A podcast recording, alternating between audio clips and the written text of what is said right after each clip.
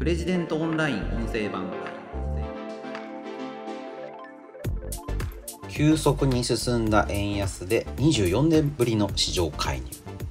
日銀のこうした動きどう受け止めればいいのか少し解説していきたいと思います。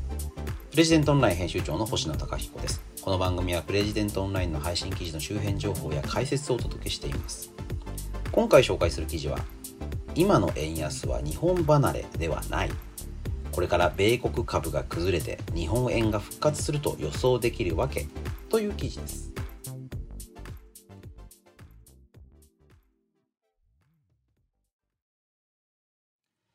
こちらの記事はですね、多摩大学特別招聘教授の真壁昭夫さんの寄稿になります。真壁さん、あの定期的にうちで経済関連の記事を寄稿いただいてるんですけれども、今回のテーマは円安ですね。この記事自体は9月20日に出ていて、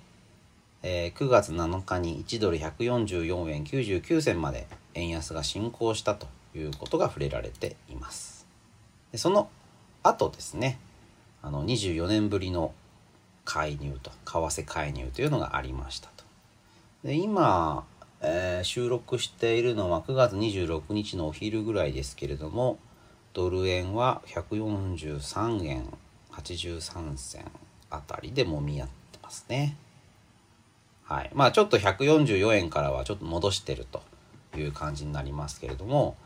まあね、このチャート見ると、もうググググググっと円安が進行してるというのが一目瞭然かなと思います。で、これはどういうことなのか。まあ、円高、ドル安、円安、ドル高。まあ、どっちでもいいんですけど、まあ結構ややこしいですよね。あの、僕も、いつもどっちがどっちかななんていうふうにも悩んじゃったりもするんですけど、で、この言葉としてですね、円安っていうと、円が安くなってる。で、円が安くなってるっていうのは日本が安くなってるんだ。日本がダメなんだっていうですね、そういうイメージで捉えられる方が結構いらっしゃるみたいなんですよね。ちょっと違うんですよね。うん。これま非常に難しい。特に為替っていうのは予測するのが非常に難しいというふうに言われていて、あの、何とも言えないんですけど、その国の実力を示してるっていうふうにシンプルに考えてしまうのは良くないのかなと思います。で一つこの為替を決めるまあファクターとして金利というものがあると言われています。金利。日本だとね低金利なんですよね。低金利ってことはお金を借りる時に払う利息が少なくて済む。だからいっぱいお金を借りられるっていうのが低金利ですね。で、今、アメリカで何が起きてるかというと、金利の引き上げというのが起きています。アメリカはインフレ、今非常に物価が上がっているので、この物価高を抑えないといけない。あの、物価がどんどん上がるんですけれど、お給料っていうのはなかなか上がんないんですよね。賃金っていうのは硬直性が高いっていうふうに言われていて、なかなか上がんない。まあ、そうすると、生活苦しくなりますよね。物の値段は上がるのに自分の手元のお金は増えないわけですから。そうするとどうしなくちゃいけないか。金利を高くする。金利を高くするとお金が借りられないのであの様々な事業というのはちょっと滞る。まあちょっと手控えようかなと感じになりますよね。今お金を借りて、えー、もいろんなものを投資すると、まあ、だいぶねお金かかっちゃうなとそうすると成り立たないので、今はちょっとお金も借りるのは控えようという動きが増えます。で、これによって、円とドルの評価、まあ、為替ですよね。これが決まってくるというふうに考えられているんですよね。あの、まあ、ドルを持っていれば、金利がつくわけですから、そうすると、ドルを持とう。ドルを買って円を売ろうっていう動きが出てくる。円は低金利ですから、円を持っていても全然儲からないわけですよね。ドルは金利が高いので、あの、ドルを持っていた方が得であると。で、まあ、ここら辺の解説でまあもう十分かなと思うんですけど、まあ結構難しい話ではあるんですが、まあ要はですね、行ったり来たりするものなんですよね、為替っていうのは。なんていうんですかね、まあ、この記事の中でもあるんですけど、相場に入ってる人っていうのは、基本的にポジションを最終的には中立にしないといけないんですよね。要は円もドルも持ってない状態っていうのを、まあ、作らないと、あの、次の展開ができないので、買ったものは売る、売ったものは買う。これはね、必ず起きることなんですよ。で、重要なのは、いつ起きるのかっていうことなんですけど、まあでもこれの予測ってのは難しい。ただ、必ず起きます。買ったものはいずれ売り、売ったものは買い戻す。というふうに、あの、真壁さんもこの記事の中で書いてるんですね。僕もそう思います。で、一つ今注目されているのは、日銀の総裁人事ですね。日銀の黒田総裁が2023年4月8日に任期満了を迎えます。で黒田総裁から新しい総裁に変わると、今行われている異次元金融緩和。要は日本って今円安でどんどんどんどんその130円40円じゃあ150円になるかドルですね言われてるんですけどもこれが金利を上げれば要はアメリカみたいに日本の金利も上がってくればこれは為替っていうのは調整されて130円120円110円っていうふうに円ドルの相場も変わってくるんじゃないかというふうに言われています。でただですねあの新しい後任の総裁も黒田日銀の方針をある程度引き継ぐだろうというふうに言われてもいるので総裁人事によってガラッと変わるっていうことがあるかっていうのがまあ今注目されていますね。で、ここら辺の話はテクニカルで僕もよくわからないですね、正直。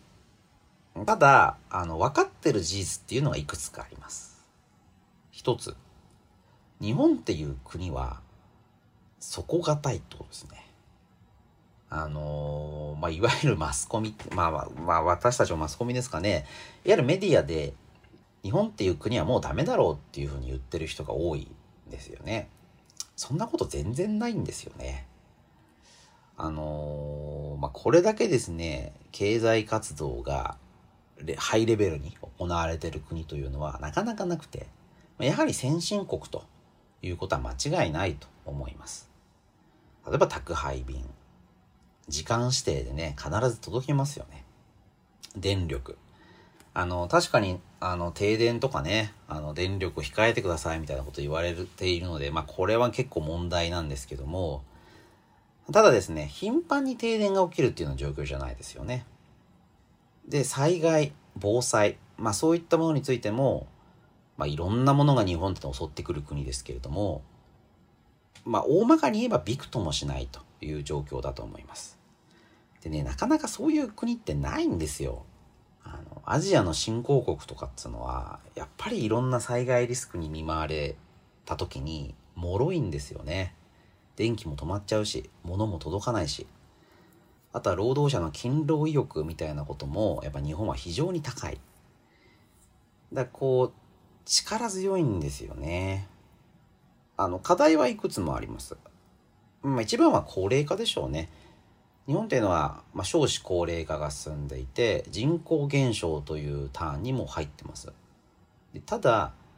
日本って最も高齢化している国なので実はターンアラウンドこれから人口が増えるようになるのも早いんですよね中国っていうのはこれからどんどん人口が減って10億人を切るところまであの人口減少が進むというふうに予想されていますで、これはね、ほぼ当たるんですよ。人口予測っていうのは外れないんですね。あの、今何人の成人女性がいて、それが将来何人子供を産むかっていうことを考えれば、基本的に予測できることだからですね。あの、成人女性の数で、もう次の子供の数っていうのは決まっちゃっていますからね。で日本の場合は、もうそういった状況がもう落ち着いているので、まあこれ以上の少子高齢化っていうのは進みようがないんですよね。人口ピラミッドみたいなものがもう大体平板になっているので、大体こんなもんかと。で、これからはむしろ、まあ、人口が増え、まあ、増えるっていう局面っていうのはまだまだ先かなって思いますけれども、あの、もう落ち着いて、もう20年、30年経つと、日本っていうのは結構若々しい国になるはずなんですよね。その時に、まあ、というかそのそういった投資とかっていうのはやっぱり20年30年先のことを見ながら見るので日本の将来を暗く見る人っていうのはもう結構少なくなっていると思います。まあ、これからむしろ安い買い物ができる今日本に投資することは将来の果実を得ることになるんじゃないかとそういう投資家も結構いるんですよね。うん、でもう一つは対外純資産っていうものが日本は依然として世界一です。これどういうことかっていうと世界中に日本という国は債券を持っているんですね。債券。だからまあ、まあ株、まあ株は入らないのかな。まあ株も入るか。だその、いろんな権利を日本という国は持っていて、で、これは中国より多いんですね。非常にこう、リッチな国なんです。で、その対外純資産っていうものが、まあいろんなものを稼いで日本にまた戻ってくる。だ借金まみれの国だと、やっぱりこう、逆回りした時に非常に苦しいんですけれども、実は対外純資産が一番多い国なので、景気が良くなってくると非常にいい流れっていうのが作れるんですよね。だから全然こう日本ってこう何て言うんですかねもうダメおしまいだ あの破産するなんていうふうにまあ言われてることもあるんですけどもそれはまあ現実ではないあのそういう側面も否定はできないと思いますけれどもじゃあなんで日本っていう国が今世界から評価されてあのある程度の為替とか株価とかそういうものが維持されているのかっていうことを考えると、まあ、そういう背景があるからなんですよね。日本政府は借金返せなくなるじゃないかと。そんな国にどうしてっていうふうな話もあるんですけども、いや、ちょっとだから話がね、それだけではない。そんな単純な話ではないんですよね。で、まあ、むしろですね、やっぱりこう、自分たちの生活実感から物事を考えた方が、外さないのかなという気がします。日本っていう国が例えば暮らしやすい国かどうかこれも結構重要なんですよね。いやどう考えても暮らしやすい国ですよね。いろんなものが整っている。でこういう整ってる国っていうのは少ないんですね。大きな課題は将来に対する不安ですよね。あまりにもこういう話が多いので将来を悲観する日本人っていうのが結構多いんだと思います。あとは将来に対してだから投資できない。借金をして何かリスクを取って将来の成長のためにかける。そういうことがまあだから今ね低金利なんで非常にやりやすい状況なんですけれども実はそうした資金需要がなかなか動かない。日本企業も海外の企業も日本に対して積極的に投資をしないというようなことが起きていますよね。まあ、この状況はね、どうにかして変えないといけないと思いますし、まあ、そういう投資がない理由っていうのは、さっき言ったみたいな悲観論、日本っていうのはもうダメなんじゃないかっていうことが背景にあるんだと思うんですけども、まあ、僕個人の見方としては、ちょっとそれはやりすぎなんじゃないかなっていう感じなんですよね。どうですかね。ここら辺は見方によって全然変わってしまうところだと思うんですけれども、真壁昭夫さんがこの記事の中で書かれている、まあ、タイトルには今の円安は日本離れではないというふうにしてますけれども、まあそれも大きくまとめると同じような話かなというふうに思います。日本がね、もうおしまいだ。日本のものなんか持っていたら絶対に損するから円安に触れてるんだということではちょっとないんですよね。一時的なアメリカの金利高。まあ、ここで円を売ってドルを買うという動きができているわけですけれども、アメリカがね、金利を高くしていると、アメリカの株価っていうのがかなり厳しくなってくるということが予想されています。でその時にどうなるかといえば、ドルを売って円を買うという動きが巻き戻しとして起きてくる。まあ、そういうことが予想できるよということですね。うーん、まあ非常に為替の話は難しいんですけれども、あまりこうジタバタしないということが重要なのかなという気がします。いろんなね、報道があると思うんですけれども、まあ生活実感として日本という国が力強いというのは、まあ、まあ、皆さん感じられてることなんじゃないかなという気がします。あの、役所に行っても何も対応してくれないとか、あの、どこに行っても物が買えないとか、そういう国ではないですよね。うん。だから落ち着いて対応されるのがいいんじゃないのかなと。まあ、24年ぶりの為替介入という対象の話もありましたけれども、まあ、これもですね、あの、為替介入しとかないと、次の為替介入ができなくなっちゃうんですよね。結構テクニカルなところがあるので、為替介入、まあ、24年前だからギリギリね、あの、前回の為替介入を知ってる人たちが、日銀の中にもいたんじゃないかなと思います。そういうのをつなぐという意味もありますね。あの、ほとんどね、為替介入意味ないじゃないか、結局円戻っちゃってるよっていう指摘もあると思うんですけども、あの、そういうことじゃないんですよね。で、まあ、為替介入だけでどうにかできるというわけではないんですけれども、まあ、日米の政府がね、あの、歩調を合わせて、あの、マーケットを動かす。まあ、それは金利調整ということも含めてですけれども、まあ、そういうことも今後展開としてあり得るかもしれないので、あの、